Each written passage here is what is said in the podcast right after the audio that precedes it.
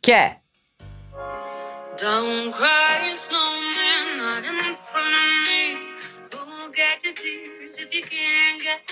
Snowman σας έχω σήμερα από. Ε, εντάξει, εντάξει, συνεχίζουμε εμείς το σερί της επιτυχίας μας εδώ πέρα στο podcast. Έχουμε κάποια Χριστούγεννα. Ε, δεν μου φαίνεται τόσο φουσκωτά όσο την προηγούμενη εβδομάδα, βέβαια θα το πω αυτό. Αλλά έχω δώσει ένα περιθώριο ότι θα φουντώσει το πράγμα το Δεκέμβρη. Εμείς κάνουμε pre-Christmas, οπότε γι' αυτό έβαλα λίγο Snowman. Έτσι μπας και μας ακούσει κανείς και έχει χιονίσει, αποκλείεται. Θα χιονίσει μόνο πάνω από το κεφάλι μου, είναι πιο πιθανό.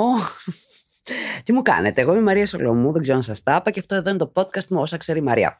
Πάμε, φτάνουμε λαού, λαού, σιγά σιγά το περπατάμε, το πηγαίνουμε, θα σας κάνω εγώ εδώ κάτι γιορτές. Ω, δεν θα έχετε ξαναδεί. Παρακαλώ, αρχίστε να μου στέλνετε γράμματα με σαν Χριστουγέννων. Να έχουν τίποτα κόκκινα κέρατα, κόκκινα βρακιά, κόκκινος Αγίου Βασίλη, κάτι. Μια ερωτική ιστορία που να ξεκίνησε Χριστούγεννα, ρε αδερφέ.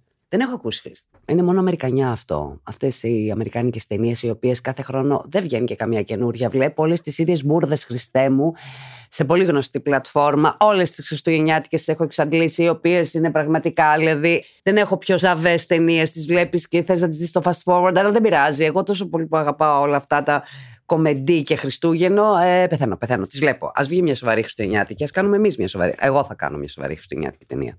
Εντάξει, κατάλαβα. Αφήστε το πάνω μου, δεν θα συμβεί τίποτα. Θα προχωρήσω, θα αρχίσω μάλλον και χωρίς τέλος. Καλησπέρα Μαρία μου αγαπημένη, βλέπω τα podcast σου σχεδόν από τη στιγμή που τα ξεκίνησες και κάθε φορά που ακούω τις ιστορίες που τόσο σου αρέσουν, που μοιάζουν με αυτές από τις ρομαντικές ταινίες. Να τα, να τα το κορίτσι μου στο μυαλό. Σκέφτομαι πώς θα, θα ήθελα να μοιραστώ και εγώ τη δική μου ιστορία μαζί σου. Έρχεται μεγάλος Αντωνάκη. Αλλά τι να κάνεις, είναι πολλά τα χρόνια. Με λένε Βελίνα, είμαι 28, κρυός. Α, η ιστορία ξεκινάει το 10. Ήμουν 15 και το τελευταίο που με νοιάζει τότε ήταν να εμπλακώ συναισθηματικά με κάποιον. Διατηρούσα την παιδικότητά μου, χωρίς να με νοιάζει να ασχοληθώ με αγόρια πέρα από το κλασικό γουστάρο τον τάδε. Ήταν καλοκαίρι και οι έννοιες μου ήταν οι φίλες μου, η θάλασσα και οι βόλτε στα βράδια. Το βράδυ της 15η Αυγούστου γνώρισε ένα φίλο φίλη, τον Κώστα. ίδια ηλικία με μένα και λιονταράκι. Από το πρώτο λεπτό τον αντιπάθησα. Μάλιστα, ωραία αρχή. Μιας και εγώ ήμουν το κλασικό στερεότυπο γαλλικό μπαλέ του κουλουπού, εκείνος ήρθε αγκαλιά με ένα skateboard. Έλα, ωραία αλήθεια το skateboard στα 15, είναι σοβαρό. Όσο καιρό περάσαμε στην ίδια παρέα, μιας και ήμασταν μια παρέα που μαζευόμασταν τα καλο- το καλοκαίρι σε επαρχιακή κομμόπολη, ο Πόλη ήταν από εκεί, αλλά έμεναν Αθήνα, εκτός από μένα που ζούσα εκεί, τσακωνόμασταν και πηγαίναμε κόντρα ένα στον άλλον. Ωραία. Οι σχέσεις μας άρχισαν να φτιάχνουν λίγες μέρες πριν επιστρέψει στην Αθήνα, όπου κρατήσαμε φιλική επικοινωνία για μήνες. Περίπου τα Χριστούγεννα ήρθε να με επισκεφτεί και μου είπε πως δεν με βλέπει φιλικά και πως θέλει να είμαστε μαζί. Θυμάμαι πως εκείνο το βράδυ δεν κοιμήθηκα καθόλου. Είχα ένα ευχάριστο μούδιασμα, λε και ήξερα πως αυτή η ιστορία δεν θα έχει τέλος. Ήταν η πρώτη μου σχέση και αυτή η πρωτιά ήταν σε όλα. Πρώτη φορά σεξ, πρώτος έρωτας, πρώτα όλα. Έρχονταν από την Αθήνα κάθε Σαββατοκύριακο για να με δει. Περνάγαμε χρόνο κάθε μέρα στο τηλέφωνο, γελάγαμε πολύ και κάναμε όνειρα πως θα πάω Αθήνα και εγώ να ζήσουμε μαζί. Μείναμε μαζί μέχρι περίπου το 12, στο τέλος όμως με πολλούς καυγάδες οικογένειες να μπλέκονται και να κάνουν τα πράγματα χειρότερα. Όταν τελικά χωρίσαμε, έγινε γιατί η αδερφή του η αδερφή του είπε ένα σκασμό ψέματα, κατηγορώντας εμένα, χωρίς να καν να έχω καταλάβει το γιατί. Ξεκίνησα να βγαίνω με άλλον κάποιο καιρό μετά, αλλά το μυαλό μου ήταν κολλημένο σε εκείνον. Τελικά τα ξαναβρίσκουμε και ξεκινάει μια περίοδος on-off, μέχρι που βγήκαν τα αποτελέσματα των Πανελληνίων, στέλνοντάς με στην Κέρκυρα. Τον πήρα τηλέφωνο να του πω τα νέα, κλαίγαμε και οι δυο γιατί ξέραμε πως αυτό ήταν το τέλος. Μετά τη μετακόμισή μου, έχοντας αλλάξει σπίτι, άλλαξα και τηλέφωνο, τον έκανα block από τα social media. Για αυτό που φοβόμουν πιο πολύ ήμουν εγώ. Πώς δηλαδή θα μείνω με την ελπίδα πως κάτι θα αλλάξει, πως θα τα βρούμε από εκεί που έμενε, από εκεί που έμεινε και πως θα είμαστε επιτέλους μαζί. Δεν ήθελα να βλέπω και να ξέρω τι κάνει και που είναι για να μπορέσω να τα ξεχάσω. Μάντεψε, δεν έγινε ποτέ.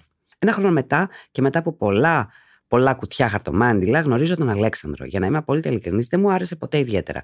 Αλλά ήταν ορισμός του καλού παιδιού. Ή τουλάχιστον έτσι φαινόταν. Αφού με προσέγγισε, σκέφτηκα το γνωστό άσμα, ο έρωτας με έρωτα περνάει και λέω δεν βαριέσαι, ας δώσω μια ευκαιρία. Δεν πιστεύω πως έχω κάνει μεγαλύτερο λάθος στη ζωή μου. Ψεύτης τσιγκούνι συναισθηματικά και οικονομικά. Τσιγκούνι.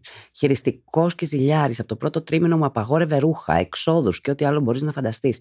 Η απάντηση στην ερώτηση και γιατί έμεινες είναι ένα μεγάλο ελαντέ. Μάλιστα. Ούτε εγώ μπορώ να το απαντήσω. σω ήταν για να μην μείνω μόνη και γυρίσω τρέχοντας να βρω τον Κώστα. Οπότε πήγαινα στην Αθήνα, πήγαινα κοντά στο μέρος που δούλευε για να τον δω, έστω από μακριά και έφευγα πάντα. Το ίδιο αθόρυβα, αλλά πάντα με πρισμένα μάτια. Σεπτέμβρης 17. Έχω μετακομίσει στο κέντρο της Αθήνας. Ο Άλεξ έχει μετακομίσει σπίτι, μιας και ήταν βολικό για τη δουλειά του. Αλήθεια, τον βόλεψες. Μπράβο, ρε. Χωρίς να με ρωτήσει. Α, απλά βρέθηκαν όλα τα ρούχα σπίτι. Α. Εργάζομαι στο αεροδρόμιο και μετά από μια πολύ κακή μέρα, επιστρέφοντας σπίτι, πήγα να διασχίσω ένα στενό δρόμο. Δεν έλεξα και ένα μηχανάκι πήγε να με χτυπήσει, σταματώντας με τη ρόδα ελάχιστα εκατοστά από το πόδι μου. Από το κράνος είδα τα μάτια του Κώστα. Ε, Σταμάτησε η καρδιά μου. Έφυγα τρέχοντας γιατί αν έμενα θα έκανα και θα έλεγα πράγματα που δεν έπρεπε. Προσπάθησε να με ακολουθήσει, αλλά με έχασε. Μου έστειλε. Σε έχασε με το μηχανάκι. Μου έστειλε μήνυμα από άλλο λογαριασμό, μιας και ο ίδιος ήταν μπλοκαρισμένος και μου ζήτησε να βρεθούμε. Εγώ πήγα με μια φίλη και κάποια στιγμή μείναμε μόνοι και μου είπε πως δεν με έχει ξεχάσει και να προσπαθήσουμε πάλι. Γύρισα σπίτι ψάχνοντας να βρω έναν τρόπο να χωρίσω τον Άλεξ, όμως ό,τι και αν έλεγα το κατέριπτε. Τα πράγματα δεν θα ήταν ποτέ τα ίδια. Δεν πίστευα σε μένα, στο γεγονός ότι θα ξεχάσω και η αντίδρασή μου ήταν όπως πάντα να φύγω. Δεν ήθελα να ρισκάρω να είμαστε κοντά και να μετακόμισα στην άλλη άκρη της πόλης. Έχεις τρελαθεί. Έτσι πέρασαν τρία χρόνια. Στο μεταξύ, με τον Άλεξ ζούσαμε απλά μαζί. Κάναμε σεξ μία φορά το μήνα, γιατί απλά έπρεπε να γίνει και αυτό. Αυτό που παράλληλα χαζεύεις και τι έχεις στην τηλεόραση. Μ, πολύ ωραίο αυτό. Και ήμασταν απλά συγκάτοικοι. Δεν είχα βοήθεια στα οικονομικά, στο σπίτι και γενικά σε τίποτα. Δούλευα πολύ και δεν μου έμενε χρόνος να σκεφτώ. Ζούσα σαν ρομπότ. Μάρτιος 20, καραντίνα πρώτη. Η ιστορία είναι μεγάλη. Ξαφνικά κλείνουν όλα. Το πρόγραμμα που τόσο πάλιβα ψανακτήσω γκρεμίστηκε. Η δουλειά μου σταμάτησε και στα- ξαφνικά έπρεπε να μείνω κλεισμένη σε σπίτι με τον Αλέξανδρο. Εγώ να βγάζω τα νεύρα μου στα λουλούδια στο μπαλκόνι, σε πολύ συχνές καθαριότητες στο σπίτι και ό,τι άλλο μπορούσα να κάνω για να είμαι απασχολημένη και να μην σκέφτομαι. Εκείνος από το μεσημέρι και για όλη τη νύχτα στον υπολογιστή και τις υπόλοιπες να κοιμάται. Πάλι μόνη μου ήμουνα και ήξερα καλά αυτή τη φορά πως είμαι στο πιο λάθος μέρος. Και ξαφνικά ένα αίτημα φιλίας από το καινούριο προφίλ του Κώστα που έκανε για να με βρει, κάνοντας με πάλι να χάσω τον ύπνο μου. Κάπως έτσι πέρασε ο καιρός και ξαναγύρισα στη δουλειά. Αυτή τη φορά φρόντισα να δουλεύω ανάποδα από τις ώρες του Άλεξ για να μην βρισκόμαστε. 16 Αυγούστου 20.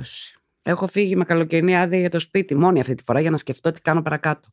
Αποφασίζω να πάω στη θάλασσα για μπάνιο. Εκείνες τις μέρες, όπως ξέρεις, είχε πολύ κόσμο, οπότε πήγαμε δύο ακόμα φίλους, ζευγάρι και βρίσκουμε μια ομπρέλα, αλλά με δύο αντί για τρει ξαπλώστρες. Σκέφτηκα ζευγάρι να σκάτσουν εκεί, να βρω εγώ μια τρίτη.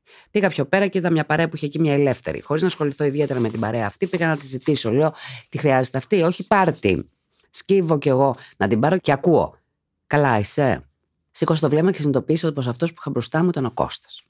Ψέλισα ένα καλά εσύ και έφυγα τρέχοντας. Λίγο μετά έλαβα μηνύματα από αυτόν που έλεγαν αρχικά πόσο χάρηκε που με είδε, πως έπρεπε να μείνω λίγο να μιλήσουμε, πως η κοπέλα που ήταν μαζί ήταν σχέση του και πως θέλει να με ξαναδεί. Μετά από λίγες ώρες έστειλε πως τη χώρισε για να είναι μαζί μου. Μετά από λίγες ώρες. Ωραία. Πω ήταν γραφτό να βρεθούμε και πω έχουμε αφήσει εκκρεμότητες από το παρελθόν. Εγώ έψαχνα τρόπο να φύγω από τον Άλεξ τρέχοντας, οπότε δεν δυσκολευτήκαμε να με πείσει. Ξεκινήσαμε λοιπόν να μιλάμε, μιας και επέστρεψε Αθήνα και κανονίσαμε όταν επιστρέψω να συναντηθούμε. Παρένθεση. Η μαμά μου. Μμμ. Είχε μια τρελή αδυναμία, δεν κατάλαβα ποτέ το γιατί, στον Άλεξ. Έχετε καταλάβει ότι οι μανάδες συμπαθούν μόνο τους λάθου γκόμενους μας; Αντίθετα με τον Κώστα που δεν θέλει να ακούσει ούτε το όνομά του. Κλείνει η παρένθεση. Έχοντας γίνει λοιπόν τόσα πράγματα, πήρα τον κολλητό μου να του τα πω. Η μαμά μου κρυφάκουσε. Πώς γίνεται, ρε παιδιά; Και τα είπε όλα στον Αλέξανδρο. Για να δει τι να κάνει να το σώσει. Μιας και όλα είχαν μαθευτεί, τα σχέδιά μου είχαν πέσει στον κρεμό και μετά από πολλές απειλές από τη μεριά της, πως δεν θα έχω καμία βοήθεια, πως δεν θα μου ξαναμιλήσουν και δεν θα μου επιτρέψουν να πάω σπίτι, αποφάσισα να σταματήσω ό,τι πήγαινε να γίνει με τον Κώστα. Όπως και έγινε. Πήγα να τον βρω. Κλάψαμε και οι δυο πολύ, αλλά δεν γινόταν όσο και αν πόναγε. Ένα μήνα μετά με έψαξε να μου πει πως δεν μπορεί χωρίς εμένα και πως δεν τον ένοιαζε να γίνει το οτιδήποτε. Ήθελα απλά εμένα με κάθε κόστος. Ξεκινήσαμε να βγαίνουμε κρυφά και να ξανακάνουμε στα δύο ανέμελα παιδιά όπως στην αρχή. Δεν με ένοιαζε αν δεν ξαναμίλαγα με κανέναν. Πουτάνα όλα. Μάλιστα. Παρ' όλα αυτά η αλήθεια έφτασε πάλι σπίτι στέλνοντας τη μαμά μου στα επίγοντα με τον πατέρα μου να με ρωτάει αν είμαι περήφανη που έστειλα με τις πράξεις μου τη μάνα μου στο νοσοκομείο. Αυτή τους γονείς, εγώ θέλω να τους γνωρίζω. Σαν βαθιά ενοχική, πήρα την ευθύνη πως εγώ φταίω και αν είναι να γαμίσω και να θυσιάσω τη ζωή κάποιου, οι άλλοι δεν δε φταίνε. Α καώ εγώ. Ξαναμιλάω με τον Κώστα και έξαλλος αυτή τη φορά που δεν κοιτάω ε, να είμαι εγώ καλά, αλλά οι άλλοι χωρίζουμε. Στο σπίτι με τον Άλεξ τα πράγματα αρρωστημένα. Α, Ο Άλεξ σταθερός, ε. Με ακούμπαγε και πάθανα κρίση πανικού και γενικά όχι τι ψυχοσωματικό μπορούσα να αποκτήσω, το απέκτησα και το παντρεύτηκα κιόλας. Κρίση κολπίτιδας, εμετούς κρίση άγχου. 28 Οκτωβρίου του 20. Με ενημερώνω από τη δουλειά πως ξαναβγαίνω σε αναστολή. Ήξερα πως η κατάσταση στο σπίτι θα με σκότωνε αργά και βασανιστικά. Έπρεπε να φύγω. Πήρα τη μάνα μου τηλέφωνο και την παρακάλεσα να μου φιλοξενήσει σπίτι για λίγο καιρό. Ευτυχώς είπε ναι. Έχουμε πάει σε ένα τραπέζι με όλη την παρέα του Άλεξ και εκεί μπροστά σε όλους ανακοινώνω πως θα φύγω από το σπίτι. Ένα τεράστιο βάρος είχε φύγει από πάνω μου. Τόσο που στο δρόμο της επιστροφής είχα βάλει στο αυτοκίνητο να παίζει με τον Άλεξ δίπλα το I want to break free. Σουρεάλ. Από εκείνη τη νύχτα μάζευα σαν τρελαμένη, ρίχνοντας τα πράγματά μου σε σακούλες κουβιδιών. Την επόμενη μέρα κάλεσα τον Κώστα να του πω πως φεύγω από Αθήνα και πως δεν θέλω να τον αποχαιρετήσω. Και, α, και πως θέλω να τον αποχαιρετήσω. No. Δέχτηκε. Πήγα στη δουλειά του, τελικά καταλήξαμε σπίτι του κάνοντας το πιο βαθασμένο σεξ που είχαμε κάνει μέχρι στιγμής. Τόσα χρόνια μετά, μιας και είχα ξεκαθαρίσει πως αν δεν χώριζα επίσημα δεν θα κάναμε τίποτα. 3 Νοεμβρίου έφυγα. Κρατήσαμε επικοινωνία για κάποιους μήνες, αλλά λόγω καραντίνας Δύο, δεν μπορούσαμε να συναντηθούμε. Τελικά τον Ιανουάριο κατάφερα να πάω Αθήνα να τον δω. Περάσαμε μαζί μια εβδομάδα στο σπίτι του, όπου όμως τσακανόμασταν πολύ. Ο λόγος, επειδή έκανα δουλειές και καθάριζα, πιέστηκε γιατί δεν είχε μάθει να τον φροντίζουν τόσο. Έφυγα εν μέσω χιονοθύελας. Το προτιμούσα. Σταματήσαμε να μιλάμε μέχρι το Πάσχα. Ξαναβρεθήκαμε τυχαία, ξανακάναμε κάτι, ξαναξαπλώσαμε. Ξανααπλώσαμε, συγγνώμη. Πίστευα πως όντως τελείωσε και το έβαλα κάτω από το χαλάκι. Αύγουστος 21. Εδώ αυτό να το, τυπω... να το εκδώσεις. Ε. Γνωρίζω έναν συνάδελφο, τον Αλμπέρτο. Έναν κούκλο. Καταγωγή από Ιταλία. Μεγάλη καψούρα. Τον Οκτώβρη γύρισε στην Ιταλία και εγώ κάθε μήνα πήγαινε ερχόμουν. Έξι μήνες μετά ο Κώστας έμαθε. Έστειλε πάλι. Δεν έπεσα. Συνέχισε να στέλνει. Δεν έπεφτα όμως. Μου ζήτησε να βρεθούμε να μιλήσουμε. Και εγώ πήγα. Τη μέρα που ο Αλμπέρτο ήξερα πως θα είναι σε καράβι, χωρίς σήμα και δεν θα με έψαχνε. Με ήθελε πάλι πίσω. Δεν συνέβη. Ήμουν επιτέλους καλά. Θα ήμουν για αρκετό καιρό. Ιούνιος 22.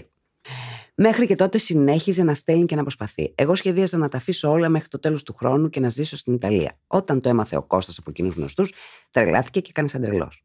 Εγώ δεν είχα πει τίποτα για να αντιδράσει. Ήρθε έξω από το σπίτι και φώναζε να βγω να μου μιλήσει. Τον κάλεσα μέσα και το εξήγησα. Μου ζήτησε σαν χάρη μια τελευταία βόλτα. Πήγαμε, αλλά δεν έγινε και δεν υπόθηκε τίποτα. Μόνος σπόντε. Οκτώβριος 22. Παθαίνω ένα πολύ σοβαρό ατύχημα. Πάλι στις 3 Νοεμβρίου κάνα ένα πολύ δύσκολο χειρουργείο στον Αφιένα γιατί ήδη έχω 30% αναπηρία στον αχέρι και απλά έζησα γιατί το βρήκα τυχαία. Ο Αλμπέρτο με κατηγορεί πως έχω γίνει παθητική και τεμπέλα που δεν ψάχνω δουλειά στην Ιταλία και ο Κώστας περιμένει τηλέφωνο να έρθει να με δει. Είχε ανησυχήσει πολύ, έμεινα έτσι μέχρι το Φεβρουάριο του 23. Έφυγα στο Παρίσι για μια επαγγελματική ευκαιρία και εννοείται όπω πάντα πριν φύγω ο Κώστας ήταν εκεί να με σταματήσει. Γιατί; Γιατί με θέλει εδώ να είμαστε μαζί, να νιώθει πως είμαστε κοντά. Έφυγα. Ένα μήνα μετά χωρίζω με τον Αλμπέρτο. Πάσχα του 23. Μου έστειλε μήνυμα γιατί ένιωθε πως κάτι δεν πήγαινε καλά από ενστικτό. Όντως δεν πήγαινε η δουλειά, ο χωρισμός και μια απώλεια ενός κοντινού οικογενειακού προσώπου. Μεγάλη Δευτέρα ήμουν για ένα βράδυ στην Αθήνα, όπου ήρθε στο ξενοδοχείο που έμενα, κάνοντας σεξ, το καλύτερο που έχω κάνει μέχρι και σήμερα. Η Κυριακή του Πάσχα την περάσαμε μαζί σε ζευγάρι από Δευτέρα, πάλι άλλος άνθρωπος. Δεν ήταν σε φάση μετά πώ έγιναν για κάτι σοβαρό. Οκτώβρης 23. Ανταλλάξαμε μια αστεία φωτό στο Instagram που από πλάκα έγινε καυγάς, που καταλήξαμε σε πλάνα για το πότε θα βρεθούμε πάλι. Έλεγε πως αυτό μεταξύ μας δεν σταματάει. Δεν θα γίνει ποτέ γιατί αυτή η αγάπη δεν σταματάει και δεν χάνεται. Και βρεθήκαμε την προηγούμενη Κυριακή και θα ξαναβρεθούμε. Και δεν ξέρω πώς και πότε θα τελειώσει. σω και να είναι ο άνδρας της ζωής μου. Δεν ξέρω. Δεν έχω νιώσει έτσι ποτέ για κανέναν άνδρα και δεν νομίζω να συμβεί. Κατάλαβε κανείς εδώ μέσα τι έχει γίνει. Ή με χαζεί εγώ; Έχω χαζέψει, παιδιά. Θα με χαζέψετε κι άλλο. Τι έχει γίνει; Βλέπω μία ιστορία 10 χρόνων είναι τώρα αυτό. Είναι από το... Ξεκινάει από το 10 ιστορία και έχουμε 23. 13 χρόνια ιστορία με έναν άνθρωπο, 15 χρονών ήσασταν τότε κτλ. Εμένα, αν με ρωτήσεις, δεν έχω καταλάβει γιατί δεν μπορείτε να είστε μαζί. Δεν εξηγείται πουθενά αυτό το πράγμα. Χωρίσατε γιατί, επειδή η αδερφή του του είπε κάτι και σε κατηγόρησε για κάτι που δεν ξέρεις και κάπως με τους γονείς είχατε προ... και αποφάσισες εσύ, γιατί όλο εσύ το έχεις κάνει, ε; Να τα πούμε αυτά, είναι όλο στο κεφάλι σου από πού προκύπτει ότι αποφάσισες ότι με αυτόν τον άνθρωπο είναι απαγορευτικό να είστε μαζί; Από πού προκύπτει; Λες, στην αρχή τον αντιπάθησες, μετά ήρθες σε βρήκες σου λέει δεν κοιμήθηκες εσύ γιατί σου είπε ότι σε θέλει. Αυτό μείναμε μαζί μέχρι περίπου το 12. Έρχονται με την Αθήνα κάθε Σαββατοκύριακο να δει, να περνάει, γελάγαμε να ζήσουμε μαζί. Στο τέλος με πολλούς καυγάδες οικογένειες να μπλέκονται. Αυτό με την οικογένεια που μπλέκεται, στη δική σου ειδικά περίπτωση. Και λίγο η αδερφή του είπε ένα σκασμό ψέματα κατηγορώντας σε μένα χωρίς καν να έχω κατα. Αυτό με, τους, με τα σόγια που μπλέκονται και μερικές φορές με τους ταχαμού φίλους που μπλέκονται, εγώ δεν τα καταλαβαίνω. Τι πάει να πει μπλέκτηκε η αδερφή του; Τι σχέση έχει η αδερφή του; Δηλαδή, τι σχέση έχει πραγματικά; Να μου πεις ότι μία κολλητή, θα σου πω είναι πολύ πιο σοβαρό. Οι αδερφές, οι μανάδες και οι πατεράδες των παιδιών που είναι, ξέρω εγώ, πια 17 χρονών, μπλέκονται μέχρι ένα σημείο να πούν είναι καλό το παιδί, αν ε, κινδυνεύεις. Ε, λόγω του νεαρού, του νεαρού της ηλικίας, ας πούμε, καταλαβαίνω να στέλνουν οι γονείς να ξέρουν με ποιον βγαίνεις. Μέχρι εκεί. Γιατί δεν τον ήθελαν λοιπόν, τι είχε κάνει τόσο κακό ο Κώστας που η μάνα σου μπήκε στο νοσοκομείο 10 χρόνια μετά; Τι είχε κάνει αυτό το παιδί τόσο κακό, εκτός αν δεν μας το αναφέρεις. Ποια είναι τα ένα σωρό ψέματα που η αδερφή του του βάλει λόγια; Για κάποιο λόγο δεν σε γουστάρει η αδερφή ή οι γονείς του και η μάνα σου, ας πούμε, δεν γουστάρει τον Κώστα. Για ποιο λόγο; Έχετε κλάψει ένα εκατομμύριο φορές και έχετε χωρίσει ένα εκατομμύριο φορές όλα αυτά τα χρόνια και εσύ τον αποφεύγεις σαν τον διάλογο το λιβάνι. Εξήγησέ μου το λόγο. Δεν προκύπτει. Δεν καταλαβαίνω γιατί. Δεν... Γιατί μήπως και αυτός είναι λίγο αναποφάσιστο από ό,τι καταλαβαίνω εκεί που βρίσκεστε, εκεί που κάνετε σεξ. Λέτε Α, δεν μπορούμε να είμαστε μαζί. Α, δεν μπορούμε να είμαστε μαζί. Αλλά όλο αυτό προκύπτει βασικά από σένα. Εγώ μία φορά το είδα από αυτόν. Αλλά έχει κάνει τις προσπάθειές του άνθρωπος. Όταν μου λες ότι χωρίζεις και τον μπλοκάρεις από παντού, γιατί τι σου έκανε.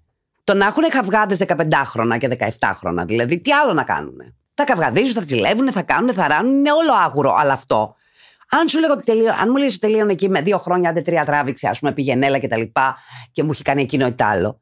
Εδώ τον πετυχαίνεις, πάει να σε πετύσει. Μετά τον πετυχαίνεις, δηλαδή είναι σημάδια το ένα πίσω από το άλλο. Αυτό βέβαια με την κοπέλα που είχε μαζί του και τη χώρισε σε τρεις ώρες, εγώ δεν το τρώω. Δηλαδή, μπορεί να σου πει και ψέματα ότι ήταν εγκόμενα και να μην ήταν να ήταν φίλοι, για να θέλει να σου κλασάρει ότι εγώ για σένα χωρίζω αμέ. Δεν τα τρώω αυτά. Λίγο, άστα.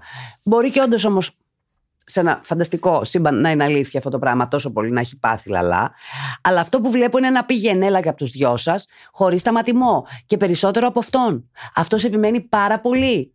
Δηλαδή δεν τον έψαξες στα social, δεν έφτιαξες εσύ καινούριο λογαριασμό να τον στοκάρεις. Αυτός. Κόντεψε να πάθει λαλά που σηκώθηκες να φύγεις με τον Ιταλό. Βρίσκει τρόπο και χώνεται στη ζωή σου και άθελά του η θελημένα διαλύει τη σχέση σου. Αυτή η μαλακία με τον Αλέξανδρο που τον έβαλες μέσα στο σπίτι και επειδή το συμπαθούσε η μάνα και αν τον χώριζες η μάνα δεν θα σε δεχόταν εκεί που δεν ξέρω σε νησί μένετε, σε χωριό μένετε, σε, σε, κομμόπολη δεν ξέρω που είστε στην επαρχία εν πάση περιπτώσει που είναι το πατρικό και μένουν οι γονείς. Τι είναι αυτό; Δεν είσαι 15 πια τους το έχεις θυμίσει αυτό; Πότε έγινε αυτό, Πότε έγινε αυτό, θα σκάσω ρε παιδάκι μου. Που σου λέει μην ξανάρθεις. Είχες περάσει πανεπιστήμιο. Έμεινες με έναν άνθρωπο να κάθεσαι επειδή. Οι γονείς περιμένουν το, να παντρευτείς, να κάνεις ένα ωραίο γάμο, να φέρουμε και όλο το χωριό και να κάνουμε κάποια να διαδιάσουμε κάποια κουτσόβουλα και όλη η ζωή. Εντάξει, τακτοποιήθηκε και αυτό το παιδί μας. Αυτό είναι. Αυτό μπορεί να είναι στην εποχή τους, μπορεί να είναι στην περιοχή που μένουν ή μπορεί να έτσι έχουν μεγαλώσει οι άνθρωποι. Δεν ξέρω τι ηλικίες μπορεί να είναι, αλλά θα μπορούσα να ήμουν κι εγώ. Θέλω να πω, δεν ξέρω. Δεν είναι δική σου ζωή αυτό. Δηλαδή το να μπορείς να έχεις από κούμπι τους γονείς και να μπορεί να σε φιλοξενούν ή να σου δώσουν μια συμβουλή, να πας όποτε θες τι διακοπές σου εκεί και να τους βλέπεις κτλ. Το ακούω. Α, αλλά να έχουν έλεγχο στη ζωή σου δεν μπορούν να έχουν έλεγχο στη ζωή σου. Είσαι ένας ανεξάρτητος άνθρωπος, ο οποίος μένει μόνος του, μένει μακριά πια, πήγες στα πανεπιστήμια σου, πήγες στην Κέρκυρα, ήρθες στην Αθήνα, έκανες. Για ποιο λόγο πρέπει να ξέρουν την ερωτική σου ζωή; Εξή, δεν μπορώ να το. Ε, ρε, παιδιά, εγώ δεν μπορώ να το καταλάβω αυτό το πράγμα. Δεν μπορώ να καταλάβω γιατί νιώθετε την ανάγκη όλοι να μοιράζεστε τα προσωπικά σας με τους γονείς, το σόι, να τους βάλετε με στη ζωή σας. Για ποιο λόγο; Δηλαδή, τον πήρες τον κολλητό σου να του πεις ότι θα πάω στην Αθήνα να βρω τον αυτόν και το είπε στη μάνα σου. Και είναι κολλητός σου αυτός. Τον είχα. Ε, κλωτσοπατινάδα τον είχα πάει. Και σε παίρνει μάλλον και σε εκβιάζει ότι ένα αλλάξεις γκόμενο, ας πούμε, και τι καλό παιδί. Οι γονείς δεν ξέρουν ποτέ ποια είναι τα καλά παιδιά τα πραγματικά. Αποφασίζουν σύμφωνα με το δικό τους ένστικτο αυτό που βλέπουν και λένε αυτός. Εμένα η μάνα μου όσες φορές μου έχει πει για καλά παιδιά. Μα την Παναγία πρέπει να είναι τα χειρότερα καθάρματα που έχω γνωρίσει στη ζωή μου. Μισούσε όλους μου τους γκόμενους πάντα, γιατί κανείς δεν μπορεί να είναι και τα καλός, που αυτό το, το ακούω κιόλας. Αλλά όταν ο άλλος είναι ερωτευμένος, δεν μπορεί να ακούσει τη μάνα του. Δεν μπορεί να ακούσει τον κολλητό που θέλει. Σίγουρα ξέρει καλύτερα τη συνθήκη ο κολλητός και ζει μια συνθήκη. Εσύ φίλες δεν ακούω να έχεις εδώ. Αν ο κολλητός είναι κολεγιά με τη μάνα στο χωριό, δεν είναι κολλητός, αγάπη μου. Είναι ο ρουφιάνος του χωριού. Τι είναι αυτό; Γιατί θεωρούν τριγύρω ότι είναι κακό, Γιατί και εσύ θεωρείς τον Κώστα κακό, κατά βάση. Εντάξει, εσύ έχεις καταπιεί την κριτική της μάνας και λες κακός, κακός. Γιατί, τι έκανε αυτός ο άνθρωπος; Δεν ακούμε για κέρατα, δεν ακούμε για κακοφέρσιμο, δεν, ακού, δεν ακούω κάτι. Βλέπω εσύ μόνιμα να προσπαθείς να τον αποφύγεις, να μην. Γιατί! Και αλλάζεις κάτι γκόμε. Δεν ξέρω, αυτόν που χώρισες τον Ιταλό δεν σ' άρεσε και τον χώρισες ή επειδή μπήκε στη ζωή σου. Νομίζω είσαι λίγο έρμεο των άλλων. Η μάνα σου λέει δεν θα πας, χωρίζεις. Αλλά λες τον Κώστα, δεν γίνεται. Και μετά τσαντίστηκε. Ε, βέβαια τσαντίστηκε.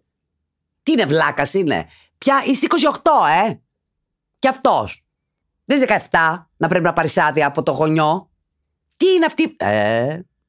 Πάρ το λίγο απόφαση ότι αυτό το πράγμα πια θέλει ένα closure. Δεν του έχετε κάνει ποτέ closure. Έχετε χωρίσει χωρίς λόγο. Δηλαδή, φθήρεται μία σχέση στα χρόνια μέσα. Εσύ φθήρεσαι με όποιο μαλάκα βρεις, που τον σπιτώνεις και από πάνω. Γιατί έκατσε εκεί, κανείς δεν μπορεί να καταλάβει. Όλοι έχουμε βρεθεί σε σχέσεις που δεν θέλαμε. Κάποια στιγμή πήγε στο χωριό να τους δεις. Δεν ξέρω αν είναι και χωριό εκεί που είσαι. Και στο τραπέζι τους ανακοίνωσες βόμβα. Και πόση μάνα δεν είπε, μην ξαναπατήσεις. Ή δεν σου ξαναδίνω λεφτά. Τι άλλαξε τότε. Είναι λίγο μπερδεμένο το γράμμα σου. Με αυτό τον κύριο Αλμπέρτο εκεί πέρα στην Ιταλία που θέλεις να σηκωθείς, να, φας, να πας και όλες και. Τε... Έπαθες ατύχημα. Τι, ε, σου έχουν συμβεί πάρα πολύ σημαντικά. Εγώ δεν καταλαβαίνω τι, τι, τι έπαθες στο ατύχημα. Εντάξει, δεν μας λες κιόλας. Και είσαι αναπηρία 30% στο χέρι. Και, ε, δεν ξέρω τι πάνε όλα αυτά. Και το ψυχολογικό σου κομμάτι, κορίτσι μου, είναι πάρα πολύ σημαντικό. Καταρχάς, ε, δεν ακούω πουθενά. Highway, αγάπη. Εγώ σου έχω την καλύτερη λύση σε αυτό το θέμα. Εκεί που κάθεσαι στο σπίτι σου, μπαίνεις στη Highway, στο site, απαντάς στην ερωτηματολόγιο, σου δίνουν, σου κάνουν κάποιες προτάσεις για ψυχολόγους. Αποφασίζεις ποιος αρέσει φυσιογνωμικά, ή ένστικτο, ή άντρας, γυναίκα, ή οτιδήποτε. Κλείνεις ένα ραντεβουδάκι online, τα λέτε λίγο, βλέπεις αν σου ταιριάζει.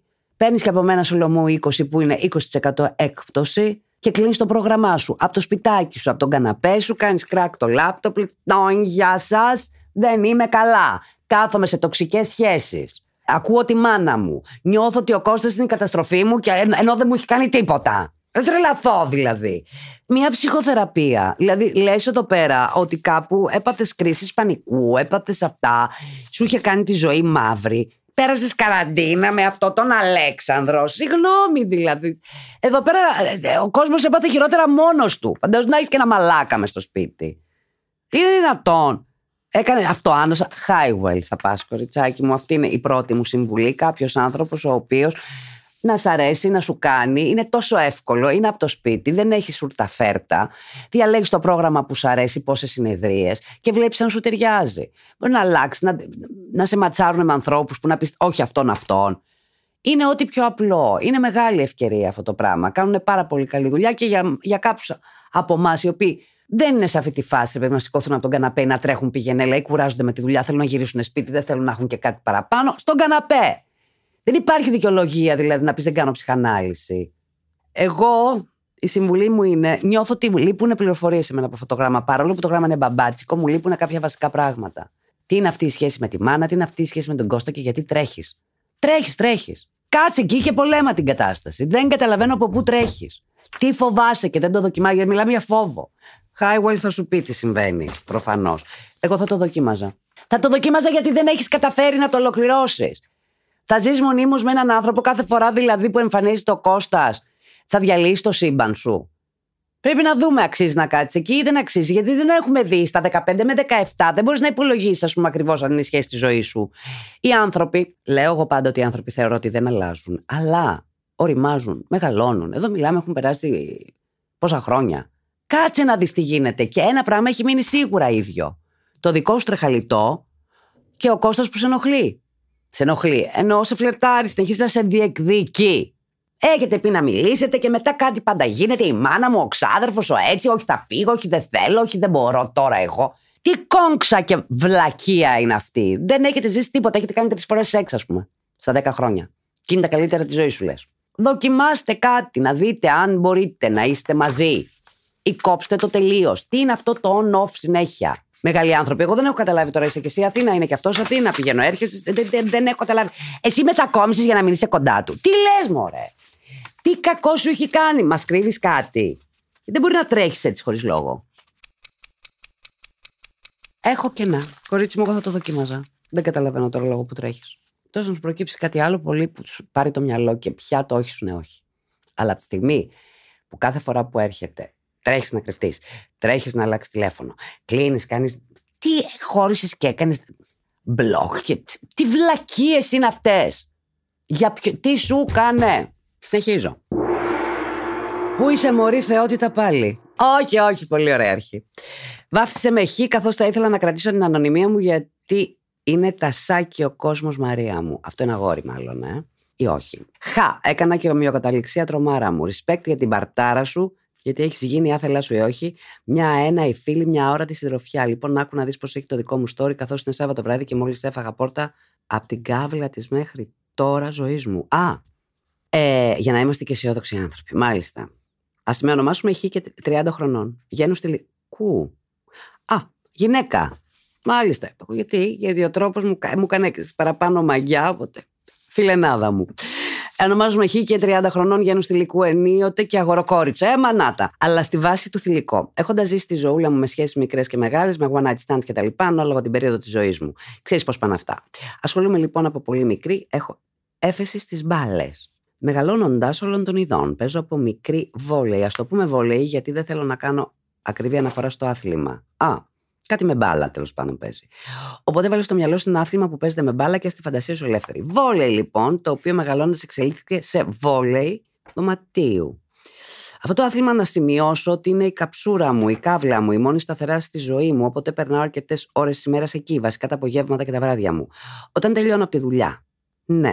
Όλα ξεκίνησαν πριν τρία χρόνια όταν βρέθηκα σε ένα τουρνουά μακριά από όλους και όλα. Παίζω βόλεϊ σε ένα συγκεκριμένο χώρο στην Αθήνα. Είμαστε λοιπόν αρκετοί τρελοί που οργανώνουμε και κατεβαίνουμε σε διάφορα τουρνουά σχεδόν κάθε μήνα. Τουρνουά ίσον τρεις μέρες εξορμήσεις εντός και εκτός Αθηνών, με την πλειοψηφία να έρχεται σόλο καριέρα. Γιατί πολύ απλά κανείς από τα οικογενειακά μας περιβάλλοντα δεν μπορεί να καταλάβει ότι το βόλεϊ είναι η ψυχοθεραπεία μας. Βρέθηκα λοιπόν σε ένα τουρνουά εκτός Αθηνών πριν τρία χρόνια. Φαντάσου λοιπόν μια παρέα σαν πενταήμερη εκδρομή διαφόρων ηλικιών, προσωπικότητων και οικογενειακών στάτους. Μέσα σε αυτή την παρέα υπάρχει εδώ χρόνια ο Χ. Ναι, ναι, καλά διάβασες. Χ και αυτός. Ένα τρίτο χ λείπει σε αυτό το όμορφο παραμύθι για να κάνουμε τα τρία χ. Ξέρεις, το πρώην ξενοδοχείο, χαχά. Φτάνουμε λοιπόν Παρασκευή μεσημέρι, είχαμε πάρει όλη άδεια από τις δουλειές μας. Στο χώρο που θα γινόταν το τουρνουά και θα μας φιλοξενούσε κιόλας. Μπαίνουμε στο δωμάτιο, ο καθένας έχει το δικό του δίκλινο. Αφήνουμε πράγματα και πάμε όλη βόλτα καφέ φαγητό κουτουλού μέχρι να φτάσει το απόγευμα που θα ξεκινούσαν οι πρώτοι αγώνες. Φτάνει Παρασκευή βράδυ, έχουμε τελειώσει με το βραδινό μας φαγητό και καθόμαστε στην πισίνα του ξενοδοχείου μου για ένα χαλαρό ποτάκι. Όσο περνάει η ώρα, ένα-ένα αποχωρεί για το δωμάτιό του, καθώς το πρωί ξεκινούν και πάλι αγώνες. Και μάντεψε. Μένω διαμαγείας μόνη με τον Χ. Να πίνω το ποτό μου. Σηκώνεται από το απέναντι κάτσμα και έρχεται κάθε δίπλα μου. Κάπου εδώ να πω ότι πάντα υπήρχε οικειότητα μεταξύ μας, σαν να γνωριζόμαστε άπειρα χρόνια. Όχι ετών 50, παντρεμένος με τρία παιδιά. Πενιντάρη που βάζει κάτω πολλού τριαντάριδες. Το κορμί, τετραγωνάκια. Πού είναι αυτοί οι πενιντάριδε. Αυτοί οι πενιντάριδε θέλω, πραγματικά. Πέρα του Brad Pitt. Μου τους δείξει κάποιος. Ο κόλος του στο Θεό. Ο πενιντάρη αυτά. Φίλος μου θα είναι.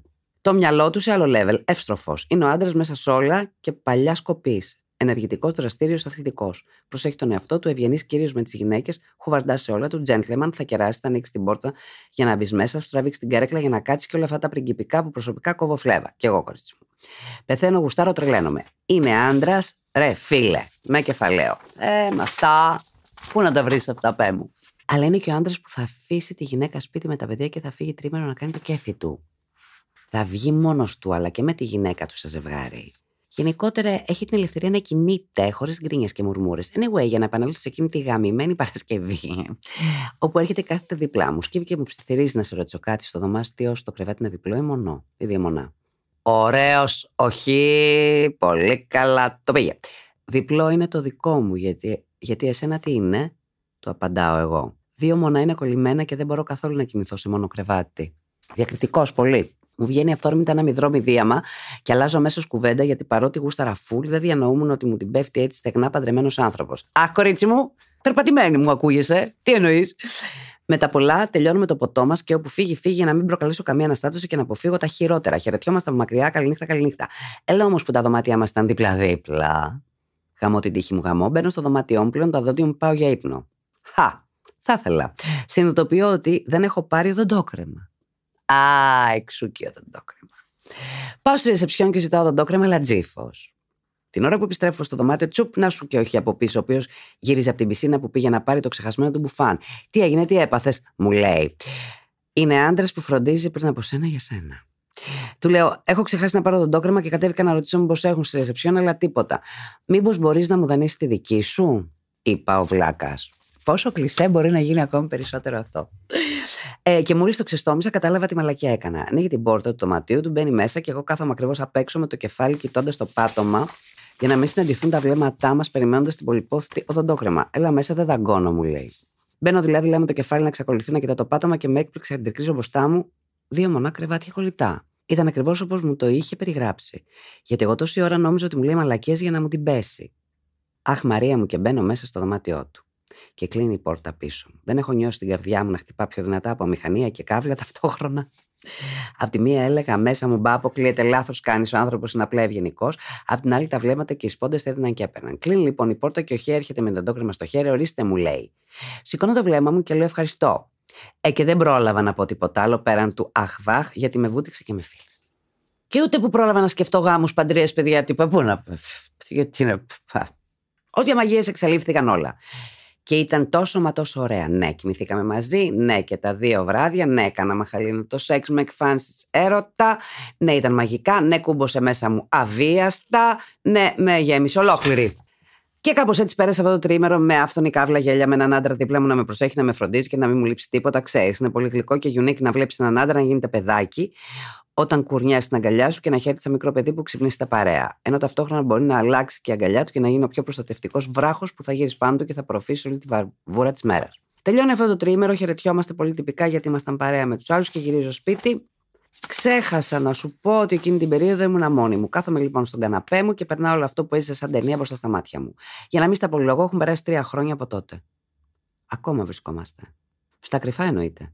Με συχνότητα περίπου μία φορά το μήνα. Α, σαν την περίοδο ένα πράγμα.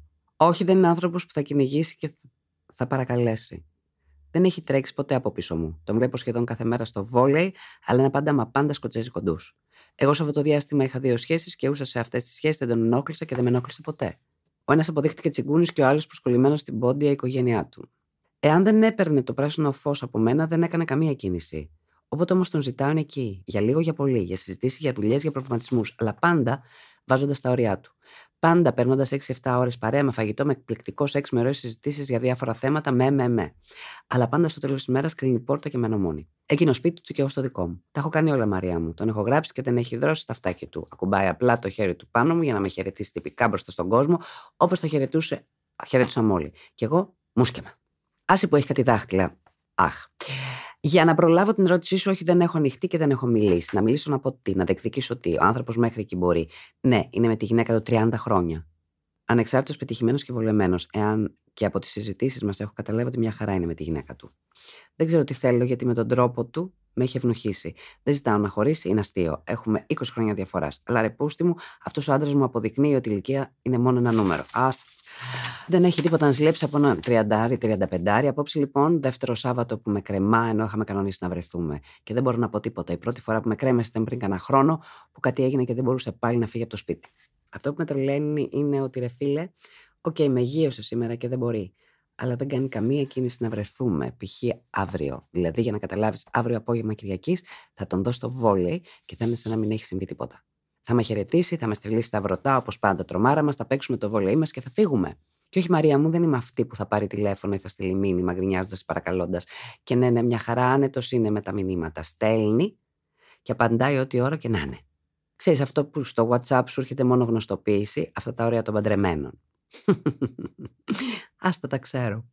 Αλλά ρε φίλε, σκάω γιατί είμαι μια χαρά μπουμπουκάκι και με κάνει να αισθάνομαι σκουπίδι λίγο. Ξέρεις ότι είμαι ξεπέτα του και τέτοια βασικά. Για να μην στρουθοκαμηλιάζω, μάλλον είμαι η ξεπέτα του. Τέλος πάντων, για να μην βάζω ταμπέλες, είμαι το γουστάρω να είμαι και μισή ντροπή δική του, μισή δική μου. Και ναι, και να κόψω τελείως. Έχω προσπαθήσει. Δεν έχουμε περάσει τρία-τέσσερις μήνες λέγοντας. και έχουμε περάσει τρει-τέσσερι μήνες λέγοντας τα τυπικά. Και έχω πει μέσα μου, όλα φτάνει εδώ ήταν, δεν θα, σε κάνει, δεν θα σε κάνω τι θέλει. Και κάπου εκεί αρκούσε ένα του άγγιγμα στο μάγουλό μου και ένα πού 'σαι κοριτσάκι μου και όλα γινόντουσαν πουτάνα όλα. Πάλι. Αυτά. Και κάπως έτσι μπαινοβγαίνει στη ζωή μου μέχρι να βρεθεί ένας κατάλληλος άντρας να με συνεπάρει γενικός και ειδικός. Αλλά μέχρι τότε τι κατακάνουμε, μου λες; Ανοιχτά τα έχω τα γαμημένα τα τσάκρα μου και τα ηλιακά μου πλέγματα. Αλλά παπάρια, τίποτα το αξιόλογο, εάν σου περισσεύει ένας 35. 35 τρελούλης να γουστάει τα ταξίδια, να ξέρει τι θέλει από τη ζωή του και να παίζει βόλεϊ. Σφύρα φιλενάδα. Χαχαχά, αγωνιστικούς χαιρετισμούς. Εγώ δεν κατάλαβα αν είναι προπονητής αυτός, 50 χρονών, μπορεί να παίζει. Αλλά αυτό δεν είναι βόλιο, είναι κάτι άλλο. Με μπάλες που παίζεις βράδυ. Εντάξει, κατάλαβα πάνω κάτω. Κοίτα, φαίνεσαι πάρα πολύ έξυπνη και ξύπνια. Και μαγκάκι σοβαρό. Στην αρχή νόμιζα ότι αγόρι. Εμένα με προβληματίζει που βρήκες 50 τέτοια περίπτωση. Και έχουμε φάει τα νιάτα μας εδώ. Άκου τώρα. Γιατί επειδή κάτι αντίστοιχο έχω ζήσει στη ζωή μου και είχα κι εγώ μεγάλη διαφορά ηλικίας. Ήταν μεγαλύτερό μου αρκετά και δεν μπορούσε να πεις τίποτα. Δεν μπορούσες να πεις τίποτα. Έχει θέσει τα όρια του. Αυτό. Είναι όλα ανοιχτά. Είμαι παντρεμένος, 30 χρόνια παντρεμένος. Φαντάζομαι ότι με τη γυναίκα του μια χαρά θα είναι ή μπορεί και να έχει βαρεθεί σίγουρα ο άνθρωπος, αλλά είναι ο άνθρωπό του προφανώς. Για να μην μπαίνει στη συζήτηση αυτό. Μπορεί στα 60 του να αποφασίσει ότι να πφ, χωρίσει.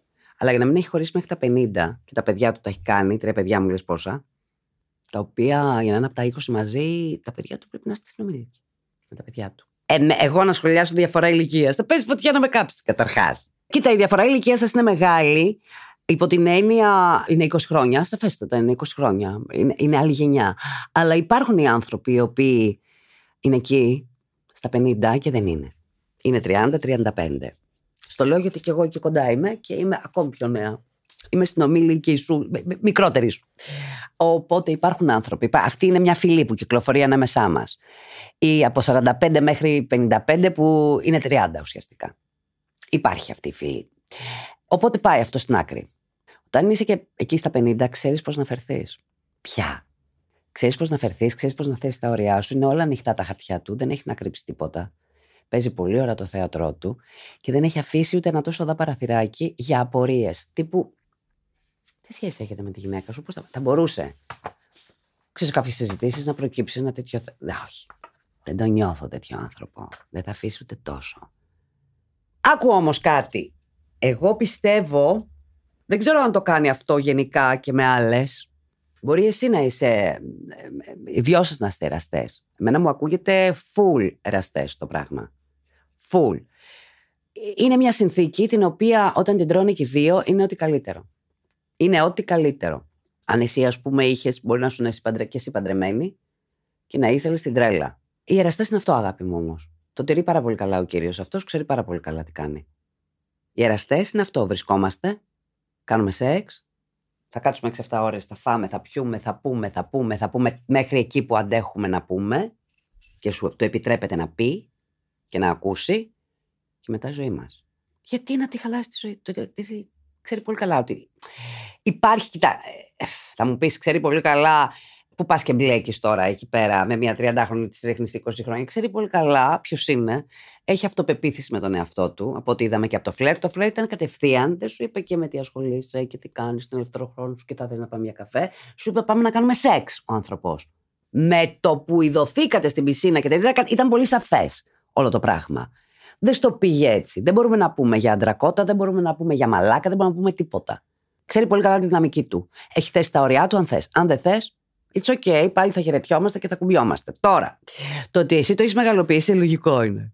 Αυτό είναι όμως. Δεν έχει κάτι άλλο. Αυτός μπορεί να σου στέλνει μηνύματα, τα έχει κωδι- κωδικοποιημένα. Εννοείται καλέ, μην να γίνει κανένα λάθος τα οποία δεν. Τι ζητάς, δεν ζητάς τίποτα. Απ' την άλλη, σε πιάνει όμως και το αχτί. Βρήκες κάποιες σχέσεις οι οποίες δεν ήταν.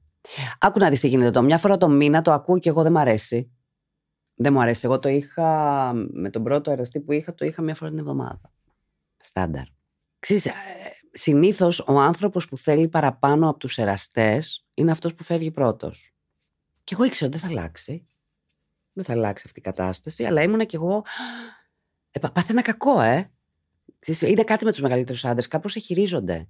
Σου βάζουν κάτι όρια, δηλαδή έχει αυτό το μπαμπαδίστικο, ας πούμε. Και ε, μόνο που δεν βάραγα προσοχές. Και λέω εγώ, ναι, και είναι αυτό. Δεν αλλάζει. Το μοτίβο δεν μπορεί να αλλάξει. Σύμφωνα τώρα σου λέω και εγώ σύμφωνα με την εμπειρία μου, δεν έχω. Ε, μια ωραία μέρα έφυγα. Έγινε χαμός. Εκεί κατάλαβε ότι με έχασε. Έπαθε λαλά. Εκεί κατάλαβε ότι με γούσταρε. Δεν το είχα καταλάβει. Δεν έχει καταλάβει τόσα χρόνια τι έκανα. Εκεί κατάλαβε ότι με γούσταρε. Ο συγκεκριμένος άνθρωπος. Όχι. Τέλος. Συνήθως έτσι γίνεται. Επειδή θα βρεις κάποιον να ερωτευτείς άλλον, έναν άνθρωπο που θα θέλεις να δοκιμάσεις κάτι, εσύ θα το αποφασίσεις πρώτα να το κόψεις. Αν αυτή τη στιγμή νιώθεις έρμεο και it's okay για σένα, και δεν σου ελέγχει το πρόγραμμα. Δηλαδή σε τσάντισε που το ακύρωσε και το πάμε τώρα για τον άλλο μήνα ή οτιδήποτε κτλ. Και δεν πρέπει να τσαντίσει με αυτά τα πράγματα. Αυτά θα γίνονται. Από τη στιγμή που παίζεις αυτό το παιχνίδι, θα παίξεις αυτό το παιχνίδι. Από τη στιγμή που έχεις μπει εκεί με τους δικούς του όρους και τους έχεις κάνει του μπεκί και τους έχεις κάνει του μπεκί. Μπορείς να κάνεις ό,τι είχες κάνει εκείνο το φοβερό τρίμερο και γεια σας, όχι ποτέ ξανά. Σας παρακαλώ, δεν μπλέκομαι κανένα παντρεμένο. Κάποιοι άνθρωποι δεν μπορούν, δεν θέλουν. Δεν είναι ωραίο. Σαφέστατα δεν είναι ωραίο. Είναι ωραίο. Δεν είναι ωραίο. Άμα θες να ζήσεις αυτή όμως τη φαντασίωση, είμαστε εραστές, δεν το ξέρει κανείς, κρυβόμαστε στα ξενοδοχεία, έρχεσαι σπίτι μου, κάνουμε ράνου και. Αν σε, εσένα σε καλύπτει αυτό το πράγμα και το θεωρείς. Βέβαια, μπορώ να σου πω ουδέν μονιμότερον του προσωρινού. Είναι πολύ δύσκολο να φύγεις μετά από τις καταστάσεις αυτές. Μπορεί αυτός να σε χειρίζεται και αυτός να φαίνεται φαινομενικά χέστηκε. Δεν ξέρεις μέσα του πώς νιώθει. Δεν θα στο δείξει ποτέ. Δεν θα κάνει συναισθηματικό δέσιμο μαζί του ποτέ και είσαι μία μόνη της. Και εσύ πρέπει, εσύ έχεις μία μικρή εξάρτηση από το σεξ, από ό,τι καταλαβαίνω μαζί του, γιατί παθαίνεις λαλά. Λογικό. Α είναι μόνο ερωτικό, ας είναι μόνο σεξουαλικό. Έτσι κι αλλιώς, θα σου πω και το εξής. Μόνος του να ήταν. Εγώ θεωρώ ότι οι σχέσεις με τη μεγάλη διαφορά ηλικία μπορεί να που δεν φαίνονται και που φαίνονται, γιατί ξέρεις και το οπτικό μερικές φορές μου λες έχει χιλιακούς, έχει ένα κολονά. Οπότε, αν ήταν ένας κύριος 50 χρονών άλλης φυσιογνωμίας, μπορεί να μην σου άρεσε. Και βέβαια πάντα λέμε ότι το παρουσιαστικό δεν παίζει ρόλο. Αλλά πρόσεξε να δεις τώρα εδώ. Εδώ σου κάνει wow σε 30 χρονών. Σου κάνει wow. Τα 20 χρόνια διαφοράς που θα μπορούσε να ήταν πατέρας σου, ας πούμε. Ότι είναι ένας γκόμενο ωραίος. Μάχημος, κανονικός. Παρ' όλα αυτά, εγώ θεωρώ ότι στις μεγάλες διαφορά, στη σχέση με μεγάλη διαφορά ηλικίας, είτε είναι με γυναίκα, είτε είναι το τούμπα, μεγαλύτερη γυναίκα, μικρότερος άντρας, κάποια στιγμή ο μεγαλύτερος πρέπει να χαιρετήσει για να κάνει κι άλλος λίγο τη ζωή του. Αν καταλαβαίνεις τι εννοώ. Εδώ όμως δεν είναι σχέση. Εδώ δεν είναι σχέση. Και να χώριζε, νομίζεις, ας πούμε, ότι αυτός τώρα θα θέλει άλλα τρία παιδιά. Τον έχει κάνει τον κύκλο του. Εσύ όχι. Εσύ μπορεί να θες να κάνεις τη ζωή σου, να γνωρίσεις έναν άνθρωπο, να κάνετε μια οικογένεια. Κατάλαβε τι λέω; Δηλαδή είναι περιορισμένη από την έννοια ότι όχι ότι ο, ο αυτός που είναι πιο νέος θα βρει κάποιον άλλον. Μπορεί αυτός που είναι πιο μεγάλος να πει: Όπα. Έχει την ευθύνη. Για μένα έχει την ευθύνη. Μπορεί να περάσουμε πολύ ωραία για ένα χρονικό διάστημα. Από ένα χρονικό διάστημα και μετά όμως, που τα πράγματα είναι αυτό, ο άλλος πρέπει να ελευθερωθεί και να πάει, αν θέλει, παιδιά, σπίτι κτλ. Όταν μπλέξεις με 50 χρονών, τα έχει κάνει. Τα έχει κάνει τον κύκλο του. Οπότε και αυτό μπορεί να σκέφτεται. Μπορεί να σκατά με τη γυναίκα του, δεν ξέρουμε. Μπορεί να θα ήθελε πάρα πολύ να τα κάνει. Πώς θα τα κάνει μαζί σου; Είσαι ένα κορίτσι που θέλει να κάνει κάτι παιδιά, θέλει να κάνει διάφορα πράγματα. Όσο νέος και να είναι ή να φαίνεται, εν πάση περιπτώσει, μπορεί να μην θέλει να κάνει άλλο παιδιά. Έχουμε δει βέβαια παραδείγματα με μεγαλύτερη διαφορά ηλικίας και τέτοια, και 25 χρόνια και 30 χρόνια που έχουν ζήσει όλη μια, μια ζωή μαζί. Δεν έχει σημασία τίποτα. Ξέρετε, έχει σημασία πώς νιώθεις μέσα σου και η ενέργειά σου. Εντάξει, λίγο παίζουν ρόλο στα 50 χρονών η Κυριακή. Παίζει λίγο. Έρχεται και του δίνει κάτι. Γιατί αυτό δεν σημαίνει ότι θα ερωτευόσουν ένα πενιντάριο, ο οποίος μπορεί να έχει κοιλιά, φερρυπίν. Δεν είναι η κοιλιά το πρόβλημα. Όλο. Όλο. Εγώ πιστεύω ότι κάποια στιγμή θα βρεις κάποιον άλλον και θα φύγεις από εκεί. Εσύ. Ο άλλος γιατί να φύγει; Γιατί να το κόψει; Τι παίζουμε ένα λόγο. Καλύπτεται. Γιατί να σταματήσει; Έχεις μεγαλοποιήσει και όλη τη φάση, αλλά είναι έτσι. Το story είναι τέτοιο. Να κάνουμε τώρα. Είναι δυνάμει πολύ καλή περίπτωση. Κορίτσι μου, σε καταλαβαίνω απόλυτα. Σε καταλαβαίνω απόλυτα. Μην υπολογίζεις σε κάτι άλλο. Μην φαντάζεσαι μέσα σου βαθιά ότι αυτό μπορεί να αλλάξει. Δεν μου περισσεύει κανένας 35 Δεν κάνω συλλογή από 35 Αχ, Παναγία μου, τι αστείο που ήταν αυτό. Κορίτσι μου, θα λήξει κάποια στιγμή. Πιστεύω ότι θα λήξει από σένα όταν θα δεις κάτι άλλο. Γιατί να το λήξεις έτσι μόνο του, θα κάθεσαι εσύ μόνο και θα χτυπιέσαι. Πρέπει να είσαι σίγουρη όταν λήξεις ότι είναι για να λήξεις. Δεν έχει πισωγυρίσματα σε αυτές τις σχέσεις, οι οποίες είναι τόσο ξεκάθαρες. Θα θορυβηθεί. Αν τον διώξεις και του ξαναπείς Όχι, έλα και τέτοια, θα θορυβηθεί. Αυτός είναι ένας άνθρωπος ο οποίος τα έχει πολύ οργανωμένα. Πολύ οργανωμένα. Δεν θέλω να σου τρομάξω, προφανώς και το έχει ξανακάνει όλο αυτό το πράγμα. Αν δεν το είχε ξανακάνει και ήσουν οι πρώτοι, εκεί θα είχαμε πρόβλημα. Θα μιλάμε για έρωτα. Είναι μότο. Αυτά είναι μότο.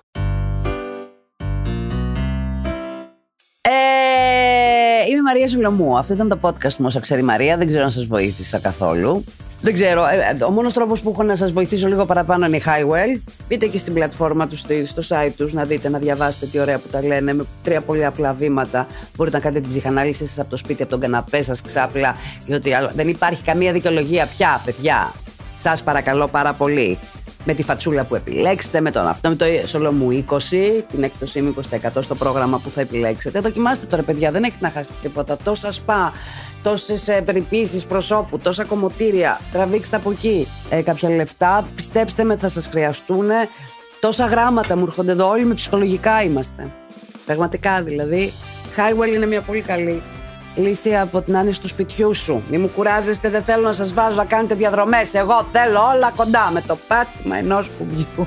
Maria.solomupapakipod.gr Στείλτε μου τα γράμματά σας. Όχι στο Instagram πια έχουμε πει. ε, ε, Τώρα που χριστουγεννιάζουμε, πάμε, πάμε και χριστουγεννιάζουμε. Θα γίνει εδώ, φεστιβαλικά. Στείλτε μου ωραία γράμματα με σαν Χριστουγέννων. Ένα γη, ένα Άγιο Βασίλη, ένα κοκκινοβρακί, δεν ξέρω. Ό,τι κουστάρετε. Ελάτε να γίνουμε πολύ, να γίνουμε πολύ, να κάνουμε χαμό. Θα τελειώσω. Με τι θα τελειώσω; Εντάξει, θα τελειώσω με κάτι που να μ, χριστουγεννιάζει. Για να δούμε. I've got a feeling. Τι, τι, τι, τι, τι, τι. Αυτό, I've got a feeling that tonight is gonna be a good night. Τα φιλιά μου, τα σέβη μου, see you next week, εδώ, στο Χριστούγεννο το early.